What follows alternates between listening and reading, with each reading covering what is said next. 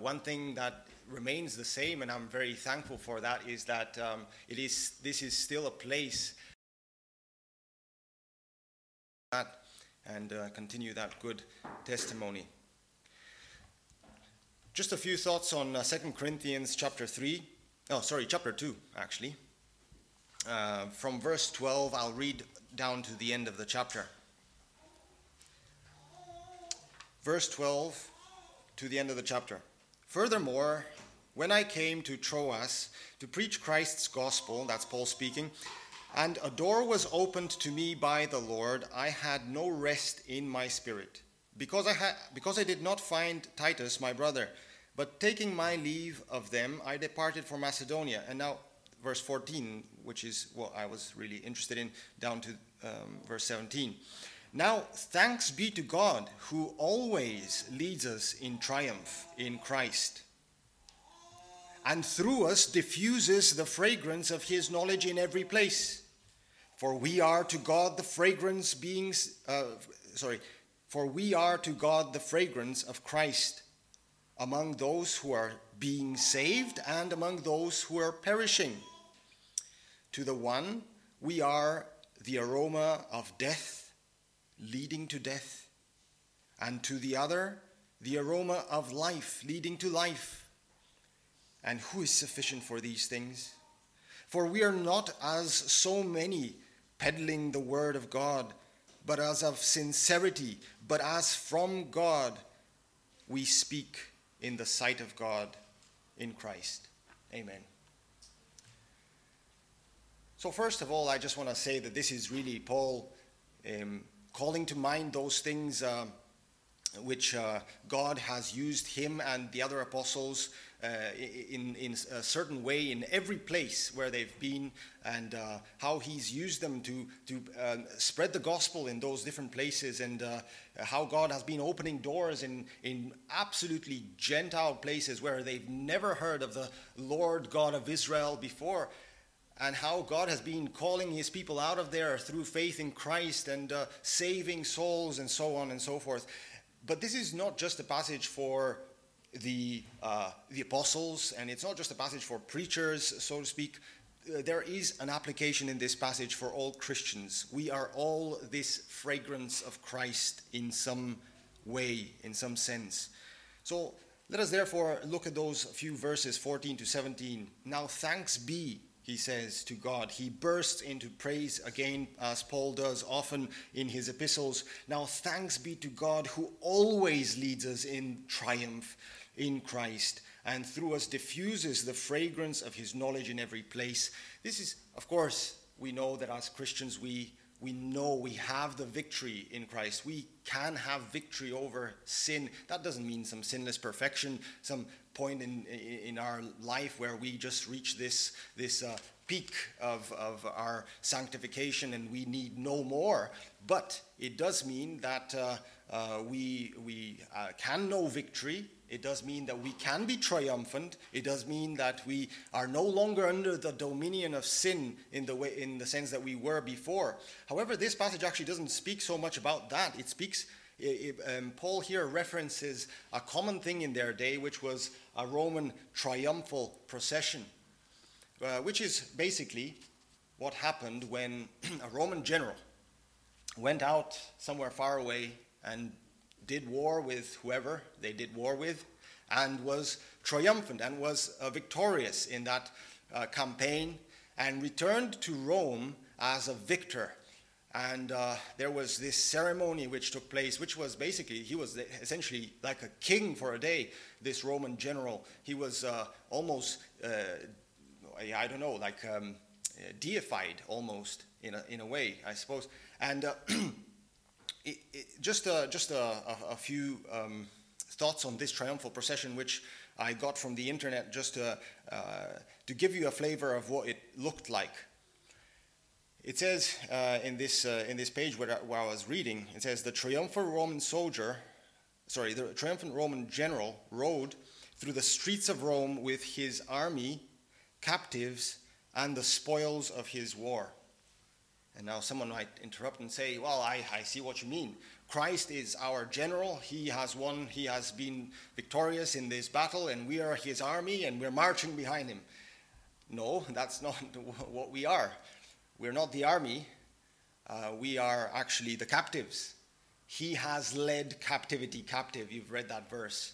Um, we are the captives of his, uh, of his conquest.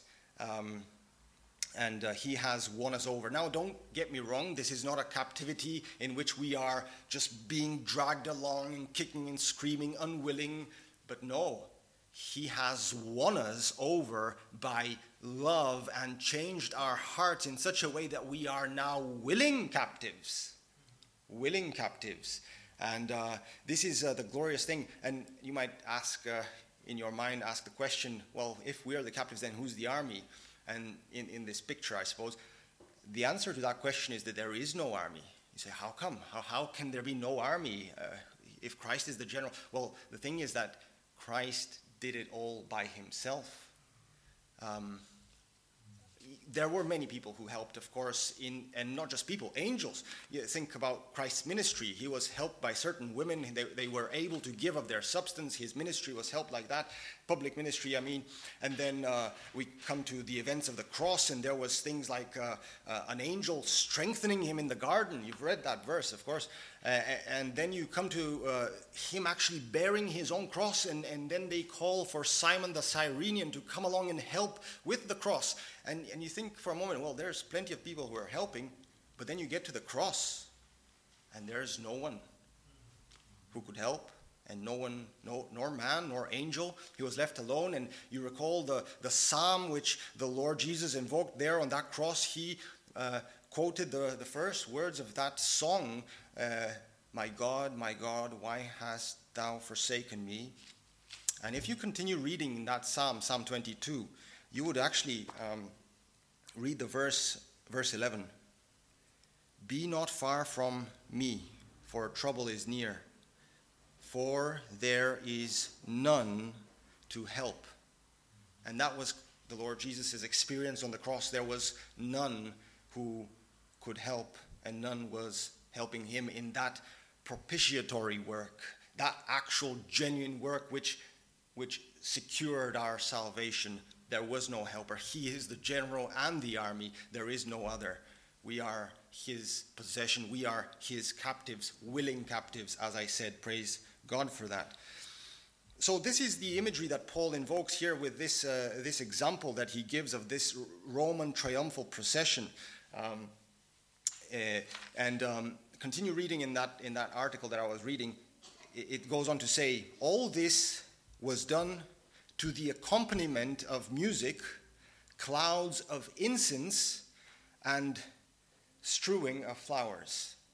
And that's where Paul gets the imagery of, of, of fragrance the, the clouds of incense, which was offered actually by the captives. The, the, the captives behind the Roman soldier were actually now forced to offer incense to the Roman gods as, a, as a, I suppose, like, as a token of, of their defeat and, uh, Uh, and showing their allegiance now to the Roman gods. And they would offer incense, and everyone around could smell their, their the, the fragrance from that incense. And Paul says, well, this is what Christ has done. We now are a fragrance.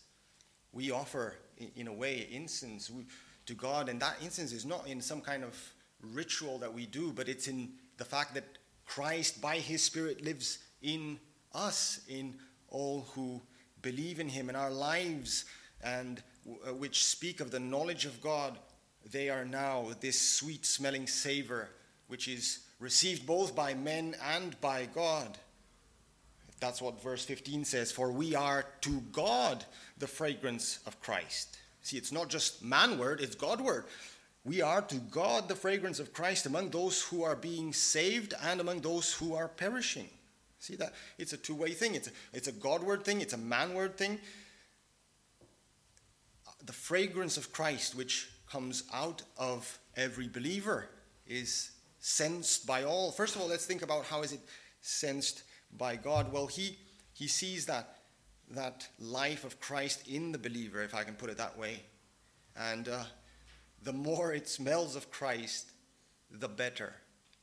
The, the fewer the flies in the ointment, the better. The more unadulterated our lives are in a spiritual sense, the more the purer our devotion is to Christ, the stronger that fragrance is to Christ, uh, is to God. so how do we how can we smell more of Christ? If you can if you excuse my crude language, I just want to I just want you to remember this really. Well, I believe this is synonymous with with being filled with the Spirit or being uh, uh, having your minds renewed by the Word of God. You see, those are uh, those are things which are always just uh, uh, they go together. You cannot be uh, living a spirit-filled life without being constantly saturated in the Word of God, and you cannot be saturated in the Word of God without actually having this fragrance of, of Christ about you. And it just it, it's just even naturally impossible if you think about it. Um, if you go to a place where I suppose, uh, to a restaurant or something where, where there's a strong smell of something, of food, I suppose, you leave and, and your clothes uh, smell of that. And if, it, if you have been in the presence of someone or something which has a strong scent, a strong smell, you will leave having that strong smell upon you. And I remember my dad was telling me this story of. Um, of a certain boy who was in his school and when he was at school a long time ago. That's back in Bulgaria. I'm from Bulgaria originally. And um, Bulgaria was known back then, I suppose it still is to some extent, as the land of the roses because roses were being cultivated for that particular purpose of actually creating uh, oil extracts from the roses and then they would be used in fragrances and uh, uh, perfumes and so on, um, apart from other medical reasons. Uh, anyway, so we had those rose oil flasks being sold uh, to, you know, just to anyone. And um, that boy got a hold of one from his mother's closet or whatever, and they are very, very, very strong. So you actually use them as a concentrate and, and you put them in water and, and so on, or in alcohol. I don't know exactly how it works, but basically you use them as a concentrate because they're very, very strong. But this, what this boy did was he actually opened the flask and he poured it all on his head and the whole thing. And it was a very, very strong smell to the point where he came to school and they had to actually evacuate the school and uh, they actually couldn't go back to school for a, a, day or two or something like that. And every child that was in the school, you, you know who was in, at school that day because they would go away smelling of, of roses. And uh, this is, I suppose, just an example of how you know you've been in contact with that boy haven't you? You have been in contact you've been to that school haven't you? And it's the same way when it comes to christ. We ought to leave not just here today but every day uh, leave uh, from our, the presence of christ when we've been with him uh, in a spiritual sense. And people ought to say you've been with christ haven't you? There is something about you that there it's just this this spiritual fragrance, for a lack of a better uh, word, uh, that we can sense. Uh, I, I, I, often think of the apostles where when the when the Jewish leaders, uh, the religious leaders, were uh, questioning them, and they, they they saw that they were unlearned, they were ignorant men, they were fishermen, yet they were speaking with such boldness and courage about the things of God. They said to themselves, "They have been with Jesus." yeah, see how they, they put uh, two and two together. There's no other way that such boldness and courage would come to such ignorant men, whereby they can speak about the things of God in that way, except for the fact that they have been with the Lord Jesus. So, this is how we smell of Christ more, if you like. And then Another question that you might ask is how we diffuse this fragrance. You know, it says here that God diffuses this fragrance through us. And uh, the, the actual example which is used here is uh, an example of evangelistic living. Paul says God opens the door for the gospel everywhere, in every place. And uh, this knowledge of God, the knowledge of Him, that's how the, that's how the scent, the aroma of the fragrance of Christ is diffused in the world, the world which is absolutely ignorant is without God, it is ignorant towards the things of God. We ought to tell them about the living God. If we don't tell them, there's no way where they, they're not going to get it from Hollywood, that's for sure. Uh, so that's, that's one way we diffuse the fragrance of Christ in the world. Another way is through our lives and our holy living. And I think of how when a believer lives godly in Christ Jesus, we know that promise. We will be persecuted if you live godly in Christ Jesus. But there's also another thing that when a believer lives like that, and when the winds of adversity and affliction come upon that, that fragrance, that flower, if you like, that scent is carried around and people can sense it. And that's, uh, that's actually um, referenced in, in the Song of Solomon. You know, the, uh, the example there with the garden and how this, uh, uh this man there says about his garden, a picture of of Christ and his bride, no doubt, his, he, or, or the soul. And he says in, in chapter 4, verse 16 Awake, O north wind, and come, O south, blow upon my garden that its spices may flow out. And when afflictions come in the life of a, of a believer, the believer that is faithful in those trials, in those difficulties, in those afflictions, actually is used by God to diffuse the fragrance of Christ in all places through it. So, brethren, your suffering and affliction is not in vain according to this. Um,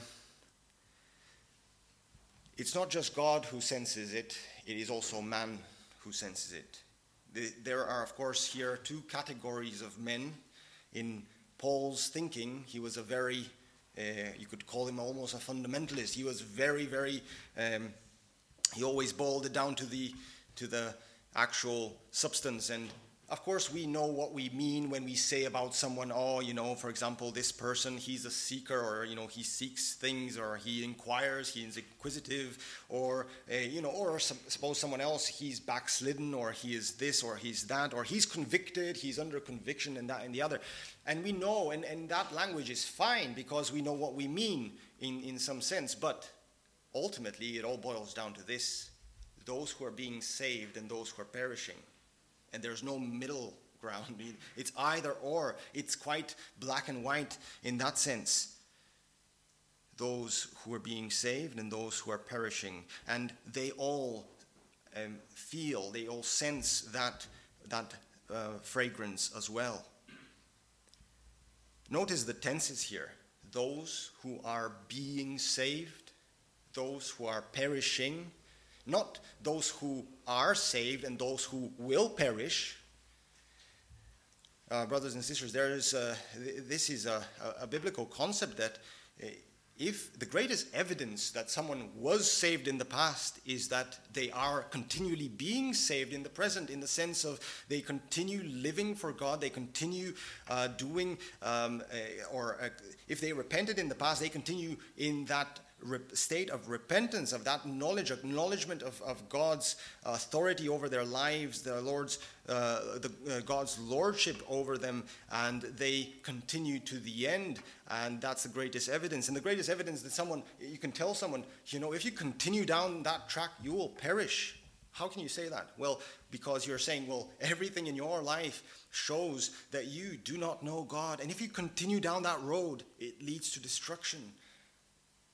It's like us coming from Manchester and, you know, it's, we drive on, on the motorway and every single sign going up, up to Newcastle, it says the north and the north, this way, the north, that way, you know, and we follow that. And we would be foolish if we expected to end up in London because that's down south, right? So if every sign in my life says you're going this way, you're going that way, you're going, I would be foolish not to, to think that I'm going a, the opposite way. And it's, it's the same with with a person's life, I suppose. A tree is known by its fruit. But Christ, even when Christ was on earth, he was perceived differently. The same Christ, he didn't change. He wasn't, uh, you know, he wasn't living a double life, so to speak. No, no, no. He was the same person. He was perceived differently. How did God perceive him? God looked down from heaven. The Father looked and he said, this is my beloved Son in whom is all my delight. I'm well pleased in him. Uh, and God uh, wasn't able to say that about anyone who ever lived on this earth. And all of a sudden, this, this shoot out of, out of dry ground, right? Something which is absolutely beautiful, sinless, perfect, and God could just speak from heaven and say, This is it. And man looked upon the same man, looked upon the same person of Christ, and, and what did they, how did they assess him? Completely different. They, they say, Crucify him. He does not deserve to live. What a different, what a difference of opinion. How come? Is it that Christ was one with in front of God and another in front of man? Not at all. It was just that man in his corruption, in his fallen state, is just so everything is just so perverted in our minds and in our uh, think the way we think that everything is affected by sin in such a way and we often speak about you know how uh, by nature we have a, a, heart which is which is hard towards God, and by nature we are blind towards the things of God. But by nature we also are, uh, are have our noses, if you if you like, corrupt by sin, that we cannot sense the sweet aroma of Christ. We think it's some kind of foul smell. No, no, no. You see, that's why we need when we are when we are converted, when we are saved, when a person is born again, he has his heart changed, he has his eyes changed. Now, you know, we sing, once I was blind, but now I see. And also, he has his nose changed, if you like. So now he can sense that sweet savor, that fragrance that comes from the life of Christ. And he says, well, that's something desirable. That's something beautiful. That's something sweet. Whilst before I saw it as the most disgusting thing. You see the difference of opinion, brothers and sisters. Well, it says here that men, both those who are being saved and those who are perishing, can all sense that fragrance. They can all sense that fragrance. And, uh, you know, this is, a, this is quite a sobering verse, verse 16. Look at what it says. To the one we are the aroma of death leading to death, and to the other, the aroma of life leading to life. It is as though God uses our lives and our testimonies, that fragrance that He diffuses from us, to both save the repentant ones, save those who He would call, and also at the same time condemn those who are hardened in their disbelief. And uh, it is not, and, and if I told you we have to, we are here to condemn the world, you might understand me wrong. You might say, oh, do we need to go out now and be very mean spirited and, and just be very unkind to people? Is that what you mean by us having to condemn them? And I say, absolutely not. All you need to do is live godly in Christ Jesus and uh, show them the love of God, the love of Christ, and, and share the gospel with them. And you know what? Unless the Lord God intervenes in their lives, that would lead to more condemnation uh, because of them rejecting it and rejecting it and rejecting it. It's like rejecting more light and more light.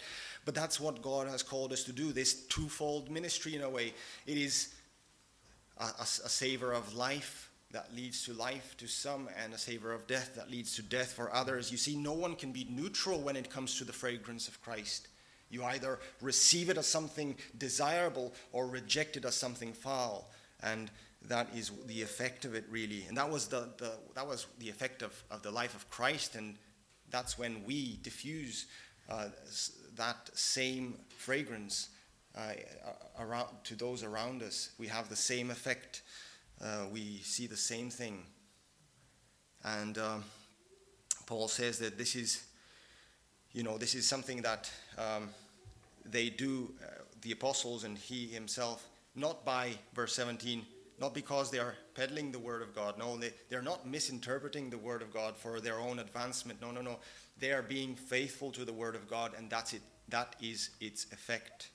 That is the effect of the word of God. You see, a fragrance cannot be hidden. Many other things can be hidden, but a fragrance, a smell cannot be hidden. And uh, the best some people try to do is actually eh, mask a smell, right? So they, on top of a certain smell, they put another and uh, try to mask it. And I suppose some Christians uh, can be in danger of that. And uh, even I myself, I must admit that sometimes I, I don't want my testimony to the world to be um, a certain way, and I try to mask it. I try to make it more appealing to those people around me, and that makes it repugnant not only to them who don't like it anyway, but to God also. So we don't want to mask it. We don't want to put flies in the precious ointment. No, we want to leave it pure. Our testimonies pure, our lives holy, our uh, just devoted to Christ and as fragrant of Him as possible. And yes, that would be foul to the world, but God will use it to save His own. He will use it to call sinners to repentance. He will use it to bring in every place people to Himself. And He will lead us in this triumphal procession uh, and, and in every place diffuse the fragrance of Christ through us. May God help us. Let us pray. Father, we are thankful that you have called us and chosen us and uh, given us this great, great, great joy of knowing that we have our sins forgiven, of knowing that we are right with you, not because of anything we have done, but as we have heard already through the testimony of two or three witnesses, because of everything that Christ has done for us on the cross. Father, we are thankful, receive our thankfulness for uh, that great work and sacrifice of your Son. We pray that you will enable us to be more fragrant of Him wherever we go, both to you and to the world. Help us, Lord. We ask, our Father, that you will spare us and not let us uh, tamper with, with that ointment. Help us to remain pure and undefiled in that sense, Lord. Help us to, um, yeah, just uh, have a pure fragrance of Christ wherever we go and in every place that we'll be able to diffuse it, Lord, for your glory and your honor. We ask this in the name of the Lord Jesus. Amen.